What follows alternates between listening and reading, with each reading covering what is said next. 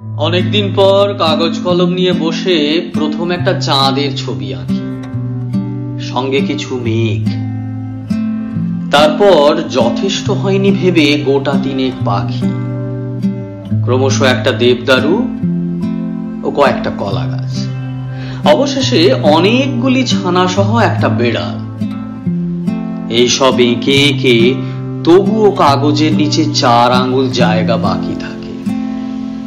সেখানে প্রথমে লিখি, শ্রীচরণেশু, তার নিচে সবিনয় নিবেদন।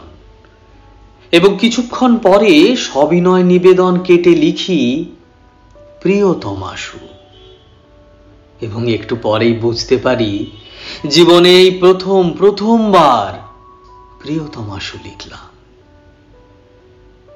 প্রিয়তমাশু তুমি তো জানো না, জীবনে তোমাকে কোনোদিন ঠিক মতো সম্বোধন করা হলো না। প্রিয়তমাশু তুমি তো জানো না, জীবনে তোমাকে কোনোদিন ঠিক মতো ভালোবাসা হলো না।